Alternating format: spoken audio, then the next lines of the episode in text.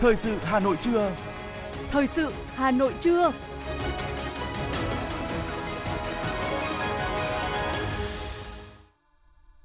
Xin kính chào quý vị và các bạn. Bây giờ là chương trình Thời sự trưa ngày hai mươi lăm tháng mười năm hai nghìn không trăm hai mươi hai. Chương trình ngày hôm nay sẽ có những nội dung chính sau đây. Tổng Bí thư Nguyễn Phú Trọng sẽ thăm chính thức nước Cộng hòa Nhân dân Trung Hoa. Tiếp tục chương trình kỳ họp thứ tư ngày hôm nay, Chính phủ trình Quốc hội dự án luật bảo vệ quyền lợi người tiêu dùng. Bộ Công an yêu cầu uh, các tỉnh cung cấp hồ sơ vụ chuyển chuyến bay giải cứu. Trong phần tin thế giới, ngày mai, ông Rishi Sunak chính thức giữ cương vị Thủ tướng Anh. ba mươi người thiệt mạng sau vụ không kích nhằm vào buổi hòa nhạc tại Myanmar. Sau đây là nội dung chi tiết. Thưa quý vị và các bạn, theo thông báo của Ban Đối ngoại Trung ương, Tổng Bí thư Nguyễn Phú Trọng sẽ thăm chính thức nước Cộng hòa Nhân dân Trung Hoa từ ngày ba mươi tháng mười đến ngày hai tháng mười một năm hai nghìn không trăm hai mươi hai. Chuyến thăm theo lời mời của Tổng Bí thư Ban Chấp hành Trung ương Đảng Cộng sản Trung Quốc, Chủ tịch nước Cộng hòa Nhân dân Trung Hoa Tập Cận Bình. Thưa quý vị và các bạn, tiếp tục chương trình kỳ họp thứ tư vào sáng nay, thảo luận ở hội trường về một số nội dung còn ý kiến khác nhau của dự án luật thanh tra sửa đổi. Quốc hội thống nhất cho giữ thanh tra huyện trong hệ thống tổ chức cơ quan thanh tra theo cấp hành chính, đồng thời tránh xung đột thẩm quyền của thanh tra tỉnh và các sở. Theo các đại biểu, những bất cập trong tổ chức và hoạt động của thanh tra huyện thời gian qua không phải do thiết chế này không còn phù hợp, mà là do chưa được quan tâm bố trí đủ nguồn lực để thực hiện tốt chức năng nhiệm vụ được giao. Việc không duy trì thanh tra huyện tuy giảm được số lượng lớn cơ quan, nhưng sẽ ảnh hưởng không nhỏ tới hiệu quả hoạt động quản lý nhà nước trên các địa bàn cấp huyện, nhất là đối với các địa phương có điều kiện kinh tế xã hội phát triển, tốc độ đô thị hóa, công nghiệp hóa cao. Do đó, đa số ý kiến đại biểu đề xuất giữ thanh tra huyện trong hệ thống tổ chức cơ quan thanh tra theo cấp hành chính. Đại biểu Phạm Văn Hòa, đoàn Đồng Tháp cho rằng việc thanh tra huyện không có sẽ giảm đầu mối cơ quan chuyên môn của huyện cũng là tốt, nhưng sẽ ảnh hưởng đến rất nhiều hiệu quả hoạt động quản lý nhà nước ở cấp huyện trên các lĩnh vực, nhất là giúp Ủy ban dân huyện giải quyết về khiếu nại tố cáo, thanh tra ở cấp ở cơ sở, cho nên việc duy trì cấp thanh tra huyện là rất cần thiết. Nhiều ý kiến thảo luận tán thành với quy định trong dự thảo luật phân cấp cho Ủy ban Nhân dân tỉnh quyết định thành lập thanh tra sở. Tuy nhiên, các đại biểu đề nghị cần quy hoạch ngay trong những luật tiêu chí điều kiện được thành lập tổ chức thanh tra sở để tạo sự thống nhất chung trong toàn quốc. Bởi với quy định như trong dự thảo sẽ dẫn đến sự tùy tiện, cùng một số chức năng, nhiệm vụ, cùng phạm vi quản lý nhà nước nhưng mỗi địa phương lại có một mô hình khác nhau, đồng thời tránh xung đột thẩm quyền của thanh tra tỉnh và các sở. Đại biểu Nguyễn Minh Tâm, đoàn Quảng Bình, đại biểu Lương Văn Hùng, đoàn Quảng Ngãi đề nghị. Dự thảo luật quy định trách nhiệm của thanh tra tỉnh. Theo đó, thanh tra việc chấp hành chính sách, pháp luật của cơ quan, tổ chức, cá nhân thuộc phạm vi quản lý của các sở không thành lập cơ quan thanh tra. Đây là thanh tra hành chính. Vậy, các cuộc thanh tra chuyên ngành thuộc phạm vi quản lý nhà nước của các sở không thành lập cơ quan thanh tra sẽ như thế nào? Quy định như thế này liệu có quá tầm đối với thanh tra tỉnh hay không? Bởi mỗi lĩnh vực có tính chất đặc thù riêng. Đồng thời, quy định như thế có bỏ sót trách nhiệm quản lý nhà nước của các sở ngành hoặc có tạo ra sự xung đột thẩm quyền của thanh tra tỉnh và các sở không thành lập cơ quan thanh tra hay không? Việc giao thẩm quyền cho Ủy ban nhân dân cấp tỉnh quyết định thành lập thanh tra sở là phù hợp với chủ trương của Đảng về đẩy mạnh phân cấp phân quyền. Đồng thời, cần bổ sung quy định trong trường hợp không thành lập thanh tra sở thì phải quy định chức năng xử lý các vấn đề thanh tra cho phù hợp với điều ba mươi hai của Luật Tố cáo, điều mười Luật Thực hành tiết kiệm, chống lãng phí. Tranh luận tại phiên họp về quy định tổ chức thanh tra, đại biểu Đỗ Thị Việt Hà, đoàn Bắc Giang cho rằng vẫn nên quy định việc thanh tra sở được thành lập ở những sở thuộc Ủy ban Nhân dân tỉnh để thực hiện chức năng quản lý nhà nước với lý do. Trong quá trình thực hiện chức năng quản lý nhà nước thì các cơ quan quản lý nhà nước nhất thiết phải tiến hành hoạt động thanh tra đối với việc thực hiện các quyết định mà mình đã ban hành. Đó là một khâu không thể thiếu được trong cái quá trình hoạt động quản lý nhà nước. Và qua thanh tra thì để có các kiến nghị để khắc phục những sơ hở, yếu kém, đề xuất những cái biện pháp đổi mới và nâng cao hiệu quả quản lý, cũng như là sửa đổi cơ chế chính sách để nhằm quản lý tốt hơn và hiệu quả hơn. Chính vì vậy, trong hoạt động quản lý nhà nước phải có thanh tra và thanh tra phải phục vụ cho yêu cầu quản lý nhà nước. Ở đâu có quản lý nhà nước thì ở đó phải có thanh tra, và quản lý nhà nước mà không có thanh tra sẽ dẫn tới có thể dẫn tới quan liêu và xa rời thực tiễn. Cũng trong sáng nay, Quốc hội nghe tờ trình và báo cáo thẩm tra về dự án luật giao dịch điện tử sửa đổi. dự thảo luật giao dịch điện tử sửa đổi có tám chương và năm mươi bảy điều. Nội dung sửa đổi bổ sung đáng chú ý là phạm vi áp dụng của hoạt động giao dịch điện tử mở rộng tới tất cả các hoạt động của đời sống xã hội. Tuy nhiên, theo cơ quan thẩm tra, một số ý kiến cho rằng không nên mở rộng phạm vi vì sẽ gây áp lực về nhân lực cơ sở vật chất.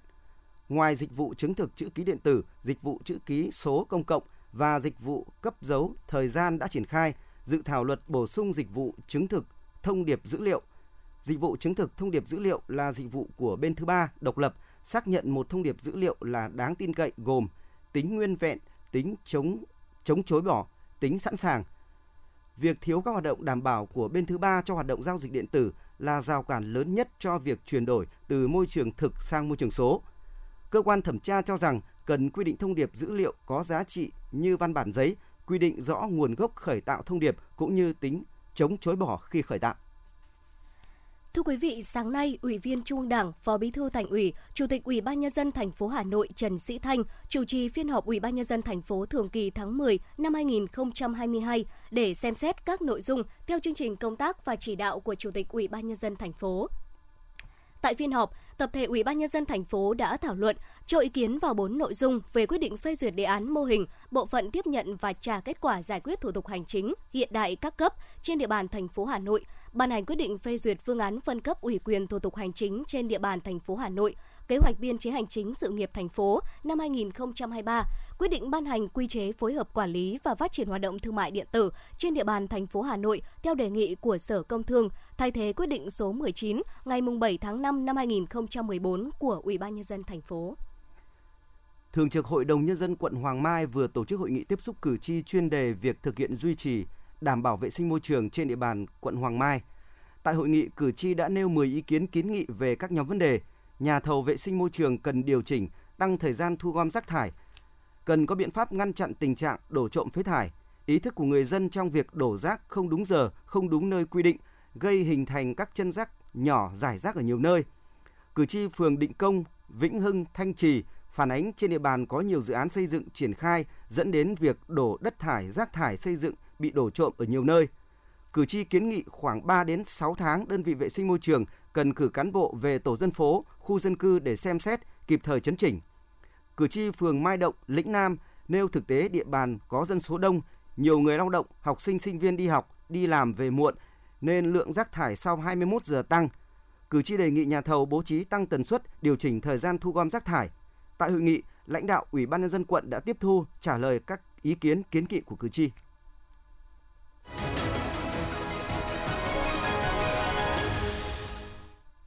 Chương trình thời sự xin được tiếp nối với một số thông tin kinh tế. Thưa quý vị, theo thống kê từ Tổng cục Hải quan, từ đầu năm đến nay, xuất khẩu cà phê của Việt Nam đạt xấp xỉ là một phẩy năm triệu tấn. Kim ngạch xuất khẩu khoảng ba phẩy hai tỷ đô la Mỹ, giá xuất khẩu bình quân đạt mức là hai nghìn hai trăm tám mươi ba đô la Mỹ một tấn, tăng hơn hai mươi mốt phần trăm so với cùng kỳ năm trước. Và trong những tháng cuối năm, thị trường thế giới tiếp tục gia tăng thu mua cà phê do nguồn cung khan hiếm và tồn kho thấp, cũng như những lo ngại về thời tiết ảnh hưởng đến vụ mùa tới. Nếu giá cà phê xuất khẩu tiếp tục giữ ở mức cao như hiện nay, thì cả năm nay, ngành cà phê Việt Nam vẫn có thể thiết lập mức kim ngạch kỷ lục là bốn tỷ đô la Mỹ và đà tăng có thể kéo dài tới năm hai nghìn không trăm hai mươi ba.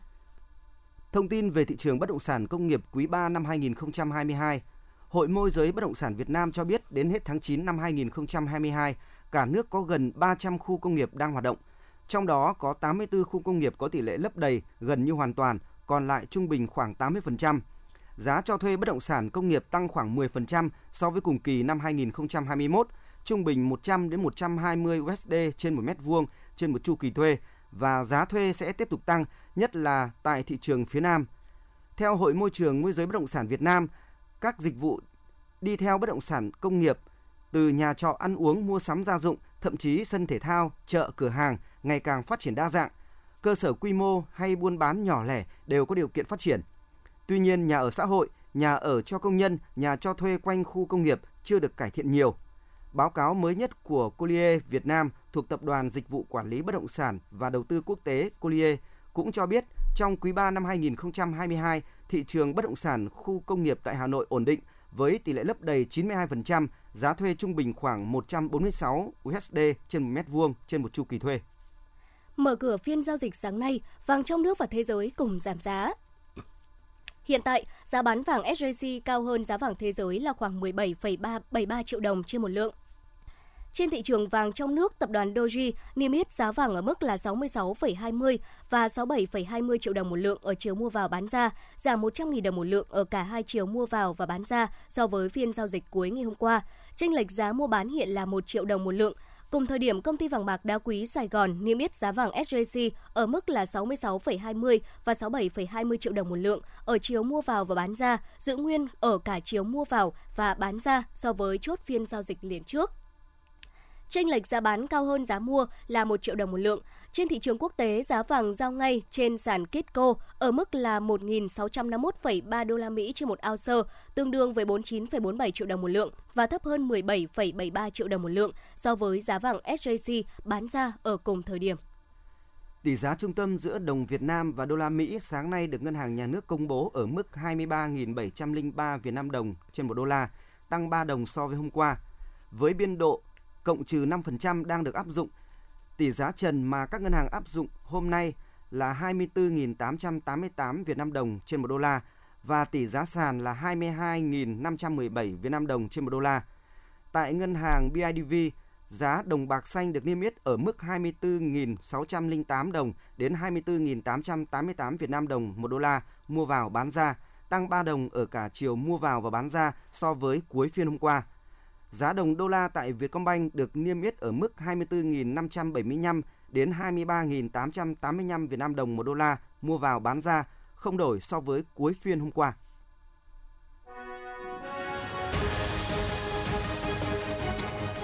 Thời sự Hà Nội, nhanh, chính xác, tương tác cao. Thời sự Hà Nội, nhanh, chính xác, tương tác cao.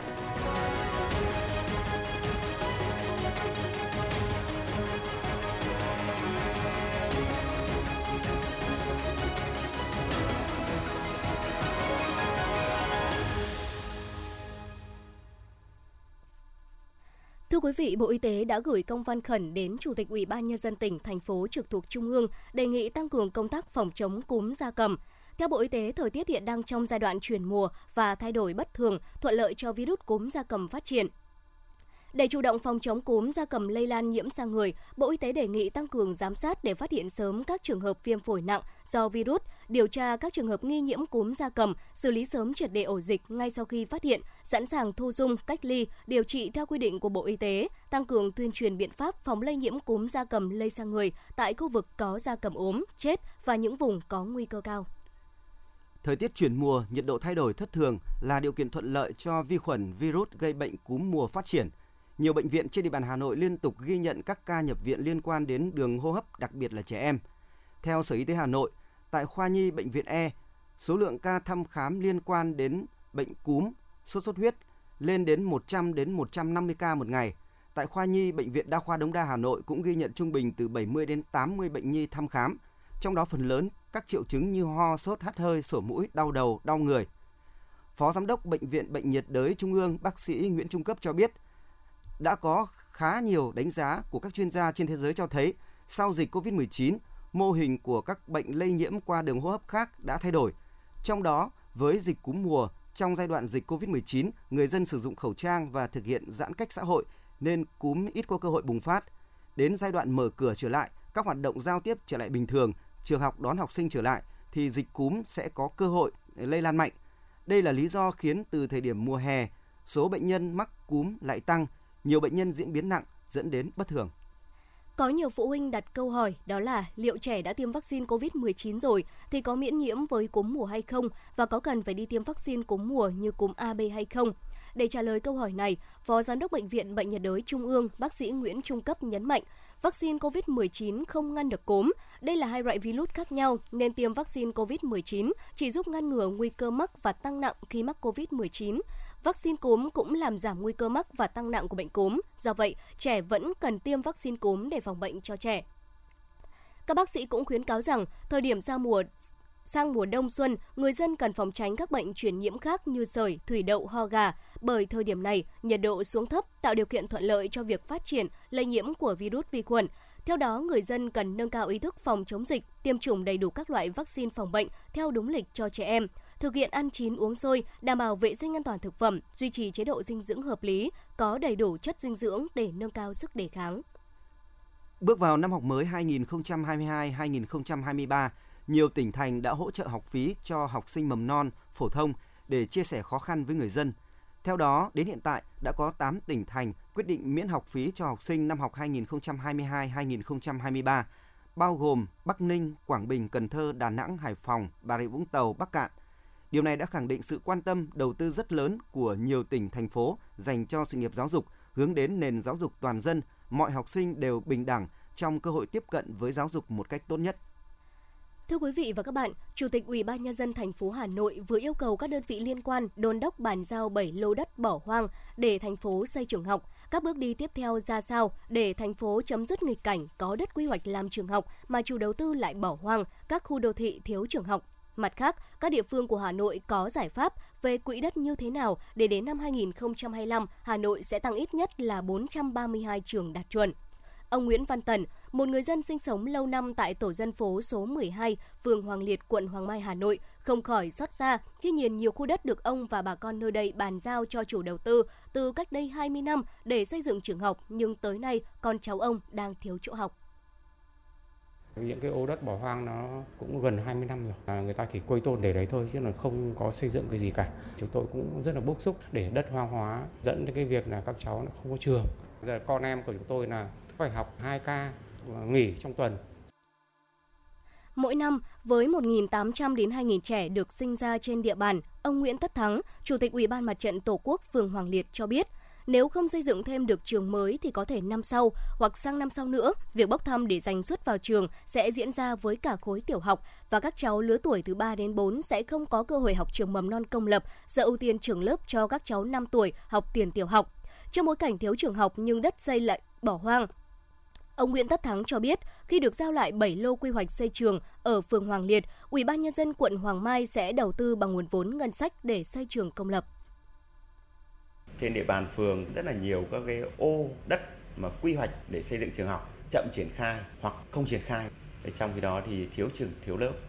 Từ ý kiến nhân dân thì lãnh đạo quận có ý kiến là sẽ báo cáo thành phố. Nếu chủ đầu tư mà không triển khai thực hiện thì thu hồi lại để giao lại. Quận sẽ đầu tư bằng cái kinh phí nhà nước để xây trường công. Cũng đề nghị là nhanh chóng có những cái hướng để giải quyết làm sao mà sẽ đầu tư các trường lớp cho nó phù hợp, đáp ứng được cái nhu cầu nguyện vọng của nhân dân trên địa bàn. Trong khi đó, theo kế hoạch giai đoạn hai nghìn không trăm hai mươi hai - hai nghìn không trăm hai mươi lăm, Hà Nội phấn đấu tăng thêm từ bốn trăm ba mươi hai đến năm trăm năm mươi hai trường công lập đạt chuẩn quốc gia. Mục tiêu này đang đứng trước thách thức lớn là các địa phương và đặc biệt là các quận nội đô rất thiếu quỹ đất để xây trường. Điều này khiến các trường có đạt chuẩn quốc gia và việc đầu tư xây thêm trường mới lại càng khó hơn. Trao đổi về vấn đề này, kiến trúc sư Đào Ngọc Nghiêm, Phó Chủ tịch Hội Quy hoạch Phát triển Đô thị Việt Nam cho biết, Hà Nội đang giải bài toán thiếu quỹ đất xây trường bằng cách là ưu tiên dành quỹ đất xây dựng trường công lập trong nội thành khi di rời trụ sở các bộ ngành, các trường cao đẳng đại học, cơ quan xí nghiệp nhà máy và đề nghị cấp phép cho trường học được xây cao tầng hơn. Đối với các khu đô thị mà tốc độ xây trường học là chậm hơn tốc độ xây dựng nhà ở và gia tăng dân số, theo ông Đào Ngọc Nghiêm, cần thanh tra giám sát để có biện pháp xử lý phù hợp. Trong thể chế thì có quy định là phải đồng bộ hạ tầng giao thông, hạ tầng xã hội thì mới được khai thác sử dụng. Trong các quy định vi phạm về hoạt động xây dựng đã có cái định hướng rồi. Và vừa rồi thì Hội đồng Nhân dân thành phố cũng đã có những cái cơ chế tổ chức các đoàn giám sát và rà soát lại. Nếu quá cái thời hạn mà kế hoạch đã định ra không thực hiện thì thành phố có quyền thu hồi hoặc là để dùng vốn ngân sách xây hoặc là để giao cho chủ đầu tư khác có thích hợp và sẽ có cái xử phạt. Thì đây là một trong những giải pháp linh hoạt của Hà Nội đối với các cái khu mà đã xây dựng nhưng không thực hiện theo đúng quy hoạch. Đại biểu Quốc hội Lê Thanh Vân, Thường trực Ủy ban Tài chính Ngân sách của Quốc hội nhấn mạnh cần phải thanh tra toàn bộ đất dành cho giáo dục tại các khu đô thị khi mà nhiều khu đô thị ở Hà Nội đang bỏ quên trường học. Đồng thời, chính phủ cần chỉ đạo cơ quan thanh tra vào cuộc, xử lý rõ trách nhiệm của địa phương và các chủ đầu tư không hoàn thành trách nhiệm xây dựng hạ tầng xã hội nhưng đã bán nhà cho người dân. Việc giám sát công tác quy hoạch là điều quan trọng nhất. Nội dung trọng tâm là giám sát cái quỹ đất dành cho xây dựng trường học ở các khu đô thị triển khai đến đâu. chủ đầu tư xây dựng nhà, kinh doanh để bán, thu lợi nhuận trước. Còn cái việc đầu tư xây dựng trường học thì nại ra rất nhiều lý do, thì cần phải kiểm tra. Nếu như quá hạn rồi thì không chỉ là thu hồi mà còn phải xử phạt. Thực hiện nghiêm cái chế tài về quy hoạch và xây dựng để mà làm gương cho những cái nhà đầu tư khác thấy được cái trách nhiệm của mình đối với xã hội. Mới đây, Thủ tướng Chính phủ đã có chỉ thị các tỉnh, thành phố tăng cường công tác quy hoạch, bố trí quỹ đất để xây dựng phát triển trường lớp mầm non, phổ thông theo quy định, đáp ứng nhu cầu đến trường của trẻ em. Trong đó rà soát kiểm tra các dự án khu đô thị mới, có biện pháp yêu cầu các chủ đầu tư dành quỹ đất và xây dựng các cơ sở giáo dục theo quy hoạch đã được phê duyệt. Thực trạng các khu đô thị tại Hà Nội thiếu trường học nhiều năm liền cùng nỗi lo quỹ đất cho giáo dục ngày càng eo hẹp đã được dư luận đề cập tới nhiều năm nay, nhưng tới nay vẫn chưa có giải pháp hiệu quả. Để Hà Nội có thêm hơn năm trăm trường chuẩn quốc gia trong vòng ba năm tới, theo kế hoạch, thì cần sự vào cuộc từ nhiều phía, bởi câu chuyện đất đâu để xây trường đang vượt ngoài khả năng của chính quyền địa phương.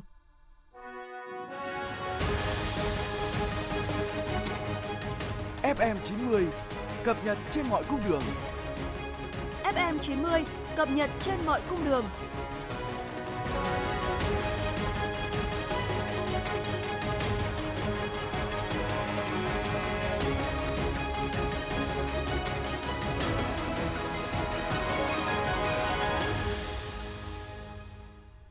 Thưa quý vị và các bạn, du lịch là một trong những lĩnh vực bị ảnh hưởng nặng nề nhất bởi cô vít mười chín, với khoảng sáu mươi đến bảy mươi phần trăm nhân lực đã nghỉ việc chuyển nghề. Sau sáu tháng Việt Nam mở cửa hoàn toàn các hoạt động du lịch, nhiều doanh nghiệp vẫn chưa thể vận hành trơn tru bởi thiếu nhân sự, dù đã liên tục đăng tin tuyển dụng. Không chỉ lĩnh vực du lịch, sự thiếu hụt lao động cục bộ xảy ra ở rất nhiều các doanh nghiệp ngành dệt may, da giày và các doanh nghiệp sản xuất các sản phẩm điện tử, máy vi tính. Trong quý ba năm hai nghìn không trăm hai mươi hai, số lao động doanh nghiệp có nhu cầu tuyển dụng nhưng không tuyển dụng được hoặc tuyển dụng nhưng không đạt yêu cầu là khoảng năm trăm mười một nghìn người. Hà Nội và Thành phố Hồ Chí Minh là hai địa phương bị thiếu hụt lao động cục bộ nhiều nhất, với số lao động cần tuyển là tám mươi chín phẩy sáu nghìn lao động. Sự đứt gãy và thiếu hụt lao động nghiêm trọng tại các doanh nghiệp do sự dịch chuyển lao động từ thành phố về nông thôn bởi dịch bệnh cô vít mười chín. Sự thiếu hụt này dẫn đến việc nhiều doanh nghiệp phải đẩy mạnh tuyển dụng để khôi phục sản xuất kinh doanh, phát sinh nhiều chi phí liên quan đến tuyển dụng, đào tạo cho nhân lực mới và cả việc xây dựng quan hệ lao động, văn hóa doanh nghiệp. Thưa quý vị, Tổng Liên đoàn Lao động Việt Nam vừa đề nghị Chính phủ trình Quốc hội ban hành nghị quyết thí điểm đầu tư xây dựng từ năm đến mười khu nhà ở xã hội cho công nhân thuê, tạo ra từ năm trăm nghìn đến một triệu mét vuông sàn, đáp ứng cho từ năm mươi nghìn đến một trăm nghìn công nhân tại các khu công nghiệp. Trong đó kiến nghị giảm bớt thủ tục hành chính, rút ngắn thời gian chuẩn bị đầu tư dự án, cho phép tách dự án bồi thường, giải phóng mặt bằng thành dự án riêng biệt, triển khai trước hoặc đồng hành với dự án xây dựng thiết kế công đoàn. Chỉ đạo của Ủy ban Nhân dân tỉnh, thành phố trực thuộc Trung ương ban hành kế hoạch cụ thể tại các dự án nhà ở cho công nhân, Ngân hàng Nhà nước xem xét cho vay ưu đãi dự án nhà ở công nhân. Bộ Công an vừa yêu cầu nhiều địa phương như Hà Nội, Thanh Hóa, Hải Dương, Quảng Nam cung cấp hồ sơ nhằm phục vụ điều tra vụ án đưa hối lộ, nhận hối lộ, lừa đảo chiếm đoạt tài sản xảy ra tại Bộ Ngoại giao, Bộ Công an, Bộ Y tế, Bộ Giao thông Vận tải, Văn phòng Chính phủ và các đơn vị liên quan khi thực hiện các chuyến bay giải cứu. Trong đó yêu cầu cung cấp toàn bộ hồ sơ các đơn vị đã nộp để xin là địa điểm cách ly đón công dân Việt Nam hồi hương trên các chuyến bay tự trả phí, hồ sơ doanh nghiệp nộp xin chủ trương đưa chuyên gia công nhân về nước để cách ly tại địa phương, hồ sơ của doanh nghiệp báo cáo xin tổ chức chuyến bay sau khi đã được tổ năm bộ cấp phép thực hiện.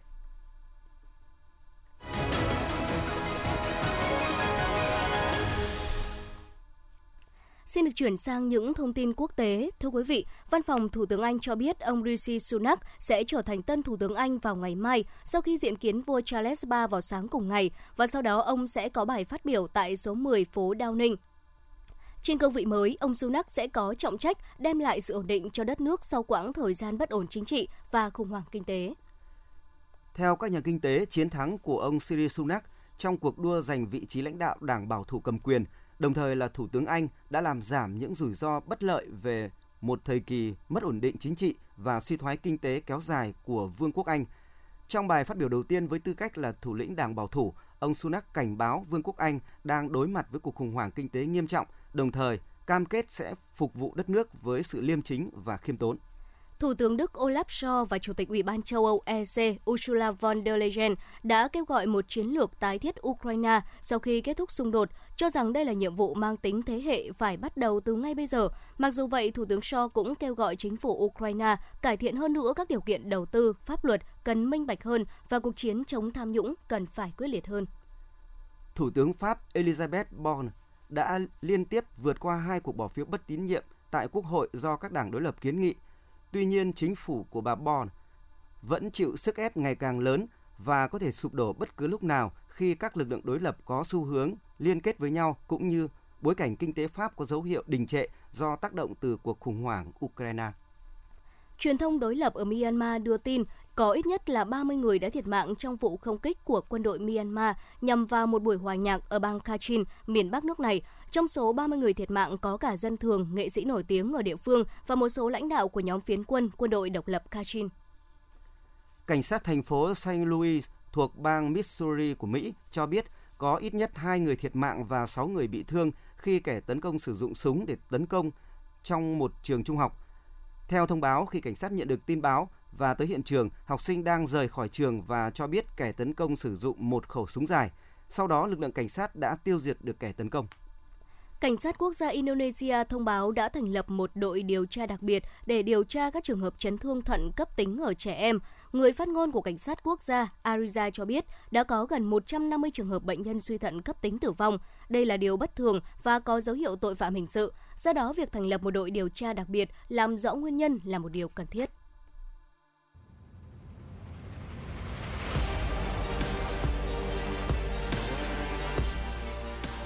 Bản tin thể thao.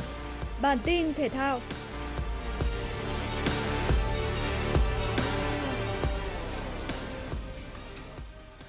Trận cầu tâm điểm vòng hai mươi mốt giải hạng nhất quốc gia hai nghìn không trăm hai mươi hai giữa câu lạc bộ Công an Nhân dân và Phố Hiến được xem như chung kết một cuộc đua giành vé thăng hạng V-League mùa giải hai nghìn không trăm hai mươi ba. Bởi trước vòng đấu này, Công an Nhân dân đang xếp thứ hai với một điểm ít hơn đội đầu bảng là Khánh Hòa. Trong khi đó, câu lạc bộ Phố Hiến xếp thứ ba với hai điểm kém hơn. Phải chờ đến phút sáu mươi chín, trận đấu mới có bàn thắng khai thông thế bế tắc. Trên chấm mười một mét, Minh Bình đưa Công an Nhân dân vươn lên dẫn trước. Thế nhưng tới phút tám mươi tám, câu lạc bộ Phố Hiến có được bàn gỡ hòa sau pha bắt volley đẹp mắt của Huỳnh Công Đến. Những tưởng trận đấu sẽ kết thúc với tỷ số hòa một đều, thì tới phút bù giờ chín mươi cộng tám, từ tình huống phạt góc, Thanh Sơn dứt điểm chính xác đem về chiến thắng kịch tính hai một cho câu lạc bộ Công an Nhân dân. Với kết quả này, câu lạc bộ Công an Nhân dân có bốn mươi điểm sau hai mươi mốt vòng đấu, chính thức giành tấm vé thăng hạng lên chơi tại V-League hai nghìn không trăm hai mươi ba trước một vòng đấu. Cùng ngày, câu lạc bộ Khánh Hòa có chuyến làm khách trên sân Long An. Phút hai mươi tư, Hữu Khôi tung cú dứt điểm kỹ thuật đưa Khánh Hòa vươn lên dẫn trước. Đến phút cuối cùng của hiệp một, Đình Kha chuyền bóng thuận lợi để một lần nữa Hữu Khôi lên tiếng nới rộng cách biệt lên thành hai không. Sau giờ nghỉ, đoàn quân của huấn luyện viên Võ Đình Tân đã giảm nhịp trận đấu, lùi sâu phòng thủ để bảo toàn tỷ số và điều này khiến cho họ phải trả giá đắt. Phút năm mươi, Hải Quân thực hiện thành công quả mười một mét rút ngắn tỷ số xuống còn một bàn. Đến phút bù giờ thứ sáu cuối cùng của trận đấu, Thanh Khôi tung cú dứt điểm chéo góc gỡ hòa hai đều cho Long An trước sự phấn khích của khán giả sân nhà. Trận hòa đẩy câu lạc bộ Khánh Hòa xuống đứng thứ nhì với ba mươi chín điểm sau Công an Nhân dân một điểm và phải tiếp tục chờ đợi giành suất thăng hạng V-League ở vòng cuối trên sân nhà. Câu lạc bộ West Ham và Bournemouth bước vào trận đấu vòng mười ba Premier League khi đều đã nhận một trận hòa và một thua ở hai vòng trước. Đội khách Bournemouth nhập cuộc tốt hơn, thế nhưng West Ham mới là bên có được bàn thắng mở tỷ số vào cuối hiệp một khi Roma chấp thời cơ từ đường chuyền của Soucek để ghi bàn. Sang hiệp hai, đội chủ nhà tạo ra nhiều cơ hội hơn và đến cuối trận, họ được hưởng phạt đền khi Zemura của Bournemouth để bóng chạm tay trong vòng cấm. Benrahma thực hiện thành công cú rút trên chấm mười một mét, ấn định chiến thắng hai không chung cuộc, đưa West Ham lên vị trí thứ mười trên bảng xếp hạng. Trong khi đó, Bournemouth được mười ba điểm sau mười hai trận, xếp hạng mười bốn và chỉ còn hơn nhóm cầm đèn đỏ bốn điểm. Chiếc ghế nóng tại câu lạc bộ Aston Villa đã gọi tên tân huấn luyện viên Unai Emery. Sau khi thống nhất mọi điều khoản, Aston Villa chi năm phẩy ba triệu bảng cho Villarreal để kích hoạt điều khoản giải phóng hợp đồng đưa chiến lược gia người Tây Ban Nha trở lại nước Anh.